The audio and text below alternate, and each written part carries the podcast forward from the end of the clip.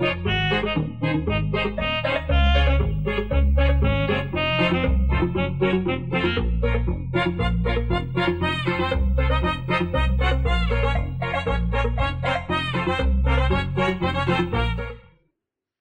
guys, welcome back to Potek Podcast Stratek bersama saya Felix Cahyo. Sore ini saya ditemani oleh tiga tamu spesial, yaitu wanita-wanita cantiknya Stratek.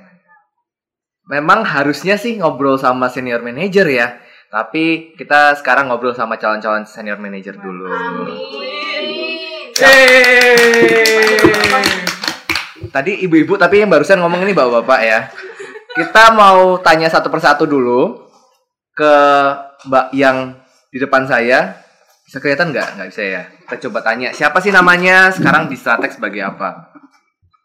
Halo, saya Priska Kristiningrum, biasa Priska. Sekarang saya di bagian prosedur dan WI, sistem perusahaan. Yeay! Kayaknya seru banget ya kerjaannya ya. Perlu menyemangati diri sendiri seperti itu ya. Langsung aja sebelahnya ada siapa lagi? Halo guys, nama aku Vanessa ya, tapi bukan Vanessa Angel ya, tolong ya. Vanessa Angel itu 80 juta. Kali ini Ya, ya cukup lah 8 juta aja lah. 8 ribu. Oke. Lanjut ya. Sekarang jabatannya atau kerjaannya apa aja nih? Aku di sini sekarang sebagai apa nih namanya? Eh, staff eh, strategy planning ya. Eh, jadi aku di bawahnya Pak Bagus sih posisinya. Eh, ya gitulah. Baru bergabung di Iya baru bergabung tiga bulan lah masih newbie gitu. Masih newbie. Wajah baru stok lama biasa mas. Iya, wajahnya baru nggak ya? Gitu. Baru buat kita, nggak baru buat suaminya. Oke, lanjut aja yang terakhir ada satu ibu-ibu lagi. Siapa lagi namanya? Boleh kenalan dong. Halo, nama saya Prita. Saya sekretaris dari Divisi Tepuk tangan. Jadi di sini ada tiga bagian. Saya sendiri sebagai yang single. Yang di depan saya Mbak Priska ini sudah mau melepaskan statusnya. Status Mengganti mungkin mengganti. mengganti status lajangnya menjadi istri orang. Yeay. Didoakan ya guys ya, semoga lancar-lancar ke depannya. Amin. Terus dua lagi, ibu rumah tangga yang sudah mempunyai seorang anak. Betul seorang ya? Seorang anak. sebuah Nah ini kita mau ngobrol sedikit nih sore hari ini. Oh ya, kemarin kan kita ngobrol sama Pak Junior ya, senior manager riset dan inovasi itu saat makan siang. Sekarang kita mau ngobrol-ngobrol saat jam pulang kantor. Ini kita juga ada, kita juga lagi duduk di sekitar mejanya Stratek, meja pantry, di mana kita lagi makan-makan santai, minum-minum santai juga. Ini ada makan santainya kita itu ya semacam ada Tahu goreng. tahu goreng, terus ada eh, Ikan pesmo. ikan pesmo. Terus ya sisa-sisa tadi siang lah ya. Cemilan kita berat ya, Pak.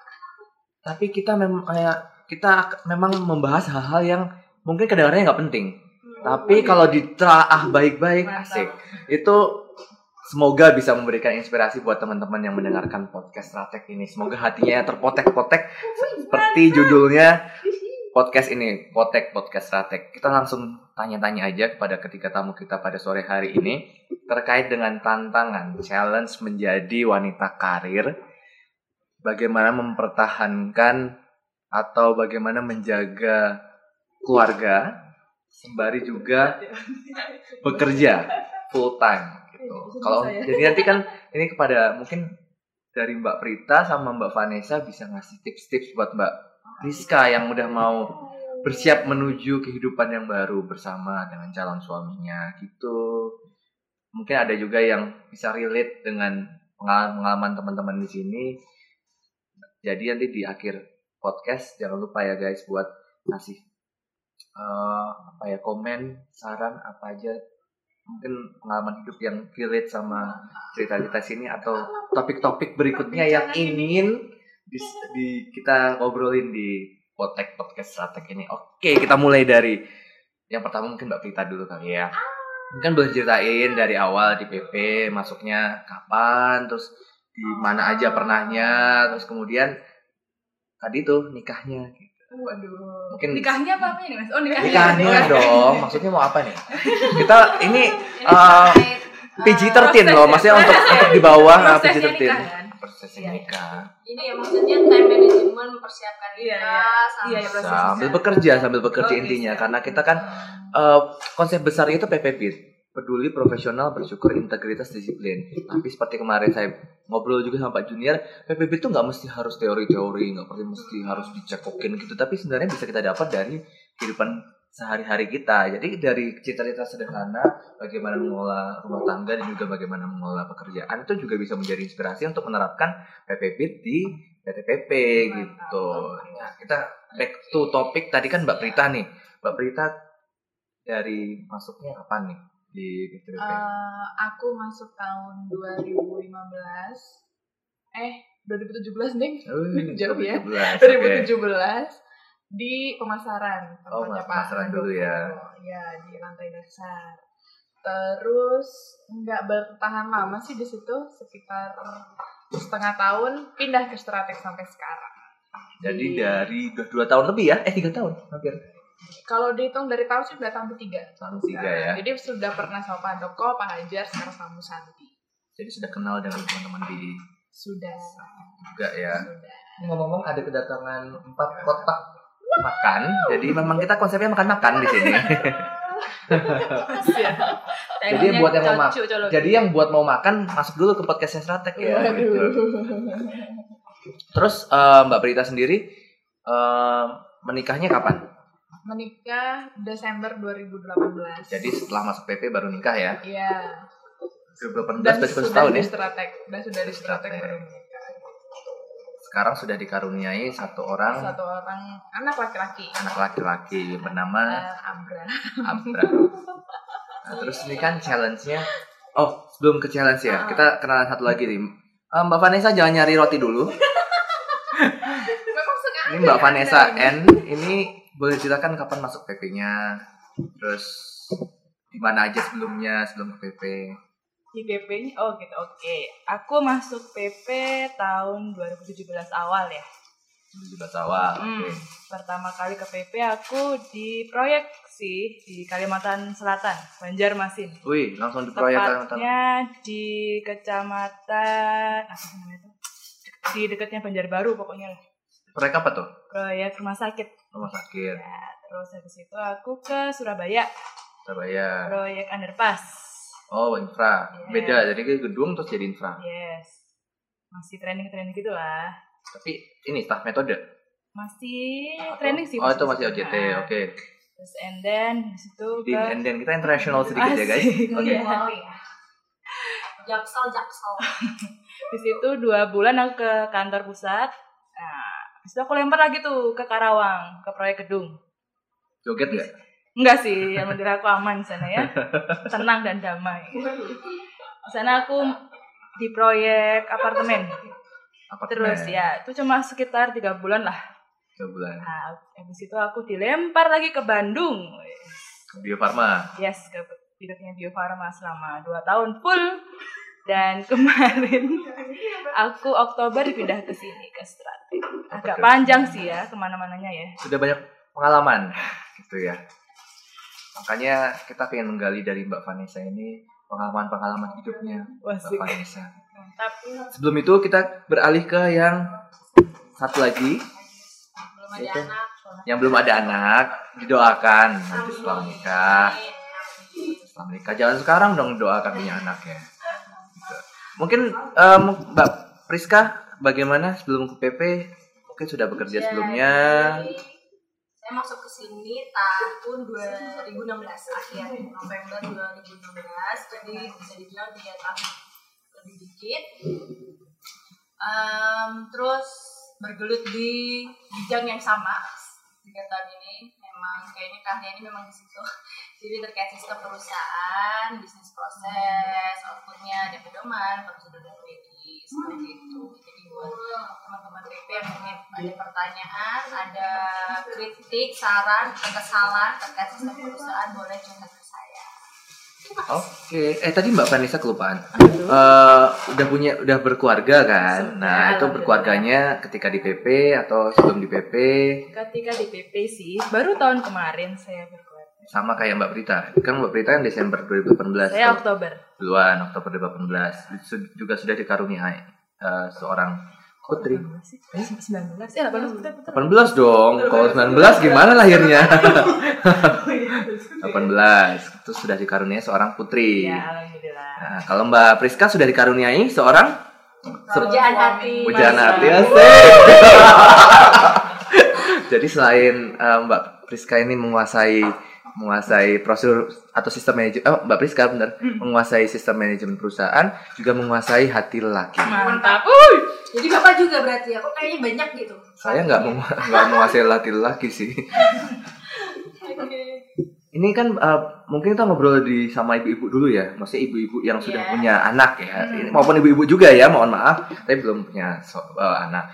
Ini eh, ada nggak sih em, kepikiran buat awalnya ya, awalnya nggak bekerja lagi, atau misalnya nggak full time lah paling nggak, ketika memutuskan sudah berkeluarga, atau misalnya ketika em, memutuskan sudah mau punya anak nih gitu, gimana?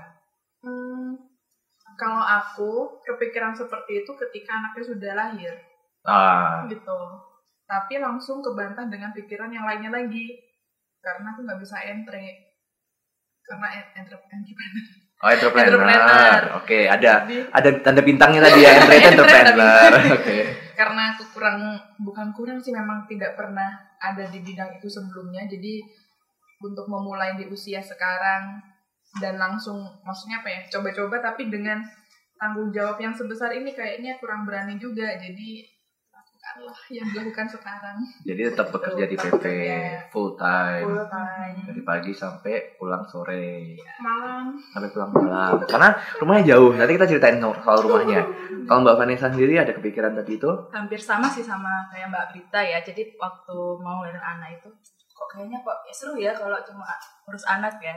Tapi terus lihat harga pokok ya kan, harga ma- macam-macam tuh, harga sekolah kok mahal ya. Jadi aku ya udah kerja lagi aja. Nah itu ya tadi ya.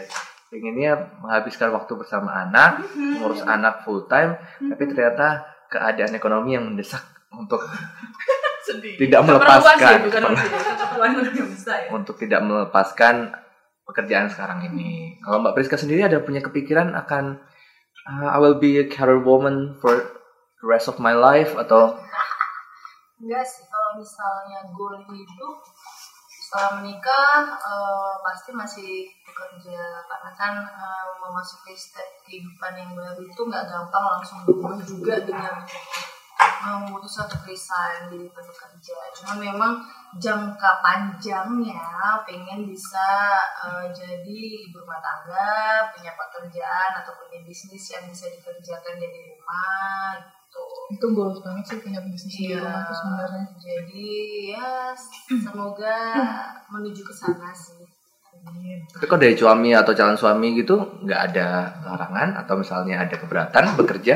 Aku sih enggak, aman-aman aja sih sama ini. Asal tanggung jawabnya sama anaknya pasti sih. Betul. Anaknya sini ya bareng sama Vanessa ya. Iya betul sekali. Kalau Mbak Prita? Eh, suami cenderung eh, menyuruh untuk bekerja. Itu memang Cenderung malah Eh, eh, menyuruh menyuruh. bekerja. maksudnya itu dari itu perbincangan bahkan sebelum menikah gitu. Ah, maksudnya nanti besok kalau eh, menikah apakah kamu tetap kerja tetap kalau sudah punya anak kamu tetap bekerja tetap gitu karena apa ya banyak hal-hal yang harus kita antisipasi mungkin bisa dibantu dengan saya bekerja gitu hmm. itu terus tadi Iya itu maksudnya eh, suami ada punya punya keberatan atau Iya, pertimbangan dukung tadi kan berarti ya. mau mendukung ya untuk bekerja malah menyarankan untuk Lebih bekerja gitu. gitu maksudnya apalagi kayak se- setelah melahirkan dan masih ada waktu cuti kan Hmm. semakin mendekati hari masuk kerja lagi itu kayak semakin ini masuk lagi nggak nih balik lagi nggak nih Hmm. gitu nah itu eh, semakin gencar juga ngomong kalau iya memang harus balik mungkin memang eh, pada saat itu ya terlihat kayak aduh ini balik nggak ya itu mungkin karena memang belum terjadi gitu karena ya masih meraba-raba ketika sekarang udah masuk kayaknya ya bisa-bisa aja justru menurut saya sekarang waktu bekerja adalah Q time Iya nggak sih Mbak? Iya betul sekali. Kayak gitu. Atau gimana? Quality time. Quality time, oke. Itu. Me time kita. Ada tanda petiknya lagi guys tadi ya. Justru menurut saya seperti itu ya. Maksudnya bukan bukan bosen sama anak pastinya cuma ya sebagai manusia perlu ada time dan ternyata waktu bekerja di kantor adalah bisa menjadi me time juga Oh, oke. saya. Menarik sekali. Mungkin terinspirasi Mbak Pri- Priska.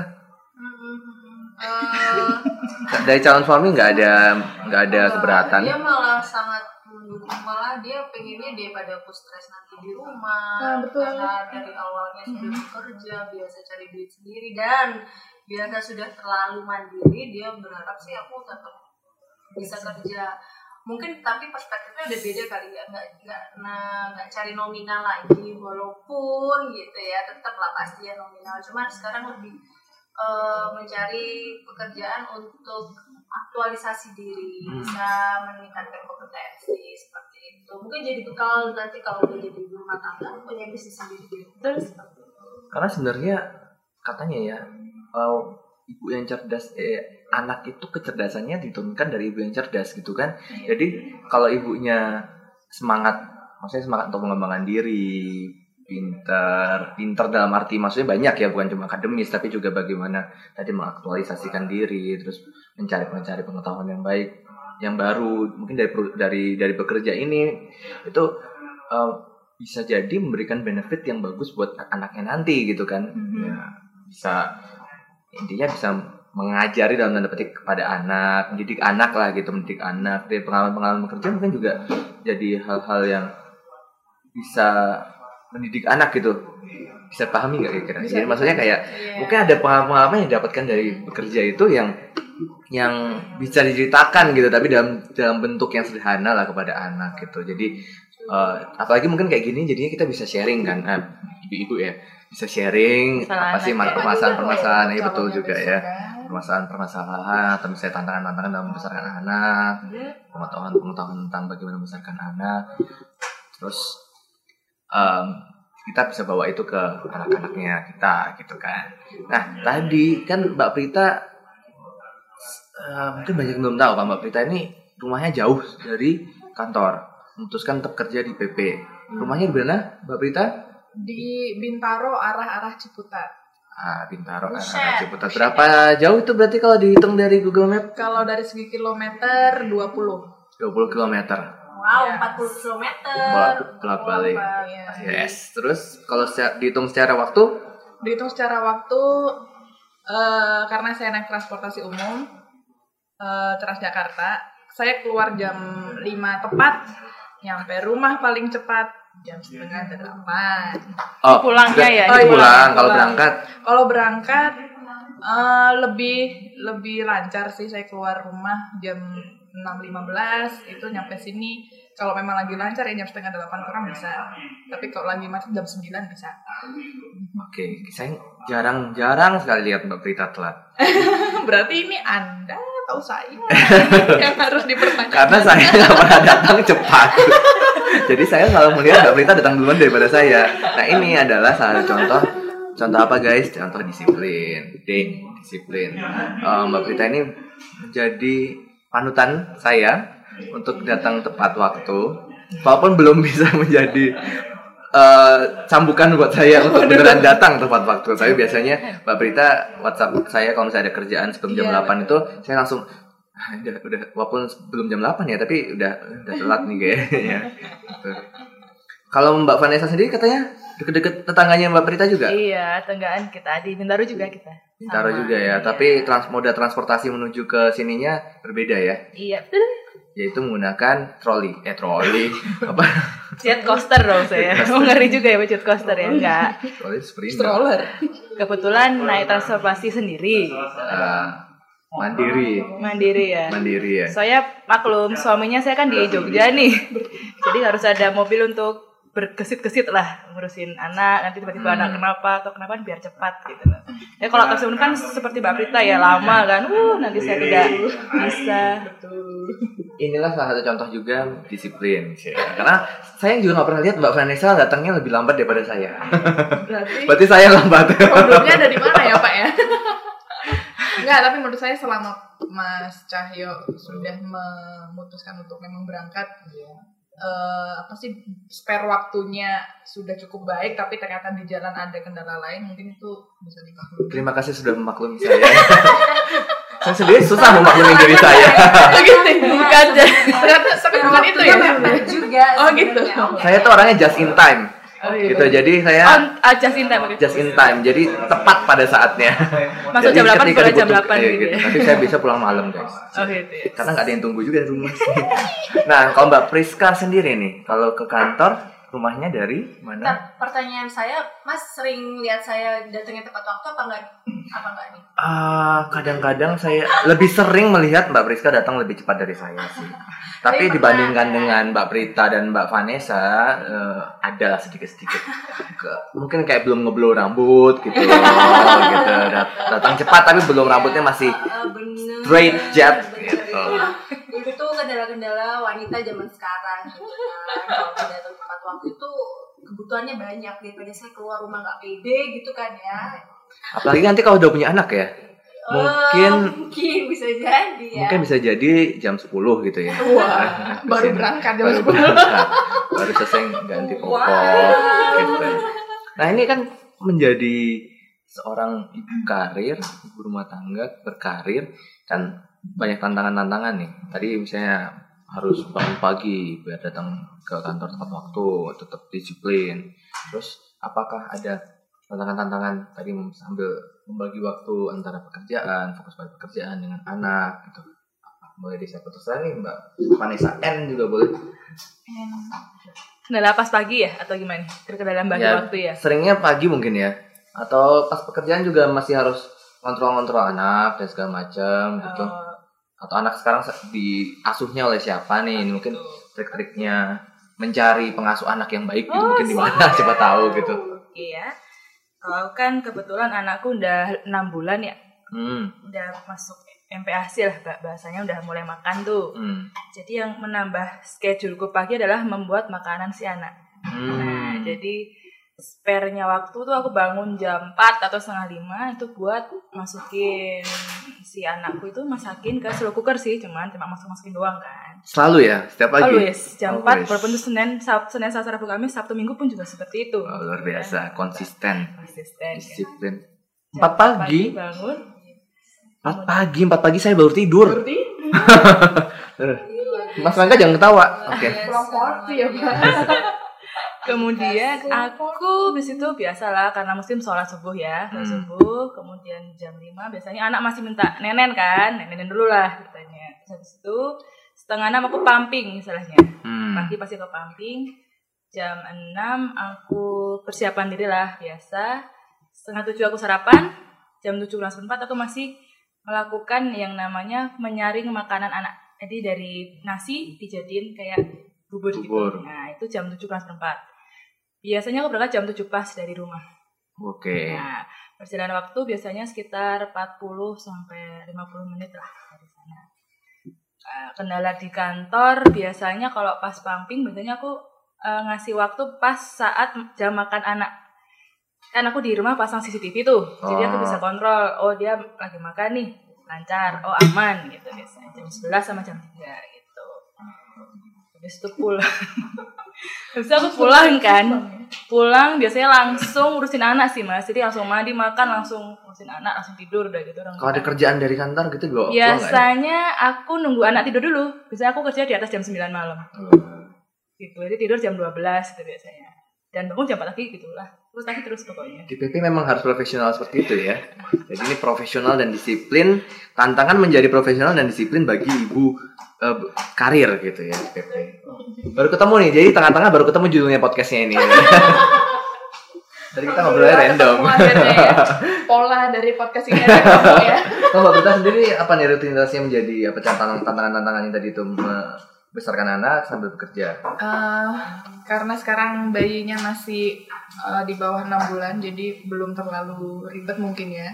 Karena eh, asi perah juga sudah eh, di stok, jadi sekarang lebih ke ini aja sih eh, memantau. Juga sama pasang CCTV juga, jadi mungkin mantau eh, jam untuk ngasih minumnya tepat atau enggak, kemudian jam istirahatnya gitu sih. Tapi kalau ditanya apakah kalau di kantor eh, masih ngurusin urusan anak misalnya kayak Hmm. ngontak orang rumah atau Iya. segala macam tidak pernah Nggak pernah malahan. tidak pernah gitu terus Yang ngasuh siapa by the way? yang ngasuh ada pengasuhnya dan kebetulan lagi ada mama mertua Oh jadi Uh, percaya lah ya gitu. Iya, sekarang sih masih percaya karena masih ada mama mertua. Jadi Hmm. next time mungkin eh, akan ada apa sih apa ya job tambahan lah ketika saya di kantor mungkin lebih intens untuk memeriksa keadaan di rumah.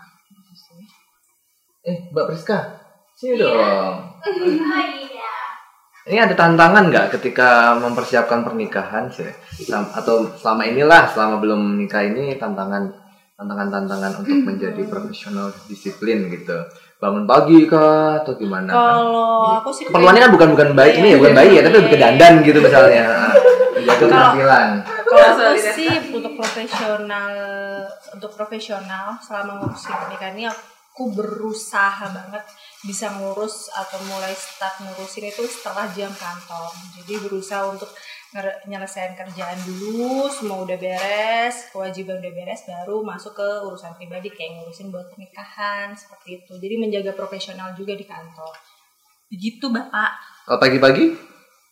Kalau pagi-pagi eh berusaha untuk bisa datang pagi sebenarnya untuk bisa ngurusin hal eh, kebutuhan pribadi kayak misalnya sarapan dulu jadi nggak yang mepet-mepet terus nanti baru mulai pekerjaannya telat seperti itu Ini mau pergi atau gimana nih ceritanya? enggak sebenarnya Masih kita masih bergabung sama Mbak Priska sampai di akhir podcast ya. Ini kita cuma punya waktu sedikit sebenarnya karena ya biasa tadi kita udah ngobrol kan kalau ibu-ibu ini punya anak di rumah yang harus segera pulang untuk segera di asuh, asuh gitu. Jadi mau di nenenin juga sudah punya stok katanya ya. sekarang ibu-ibu sekarang sebenarnya sudah bermudah juga sih Iya, gitu. betul. Terus eh tadi kita ngobrolin apa ya? Oh iya, soal bagaimana profesional disiplin ini. Mungkin pertanyaan-pertanyaan terakhir aja nih. Eh, tips-tips buat teman-teman yang yang sudah berkeluarga juga, yang sudah punya sudah punya merencanakan oh, punya anak itu kira-kira ada nggak sih suka dukanya atau misalnya dari tips-tipsnya bagaimana mempertahankan bukan. Oh, bukan. Wow, berat. berat berat, berat. untuk yang profesional dan disiplin tadi lah gitu bagaimana tetap disiplin bagaimana tetap profesional siap. di tengah eh, itu tadi tantangan-tantangan menjadi ibu karir boleh monggo silahkan siapa dulu Eh, kalau saya mikirnya gini, percayalah bahwa tantangan itu tidak hanya untuk anda sendiri. Banyak perempuan-perempuan yang mengalami itu.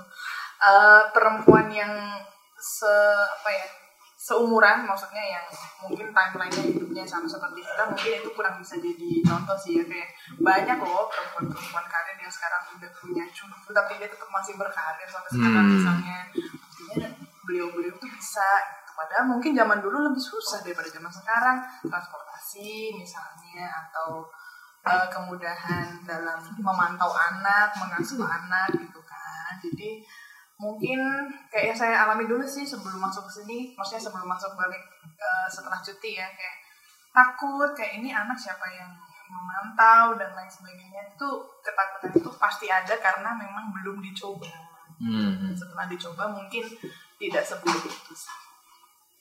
Ya kalau dibandingkan dengan masa single memang tidak bisa di compare, tapi kalau di compare antara ketakutan di pikiran ketika ketika belum masuk dan sekarangnya sudah terjadi ternyata lebih baik yang sekarang daripada yang dipikirkan itu. gitu ya. Itu sih. jadi harus terapkan pola pikir yang positif.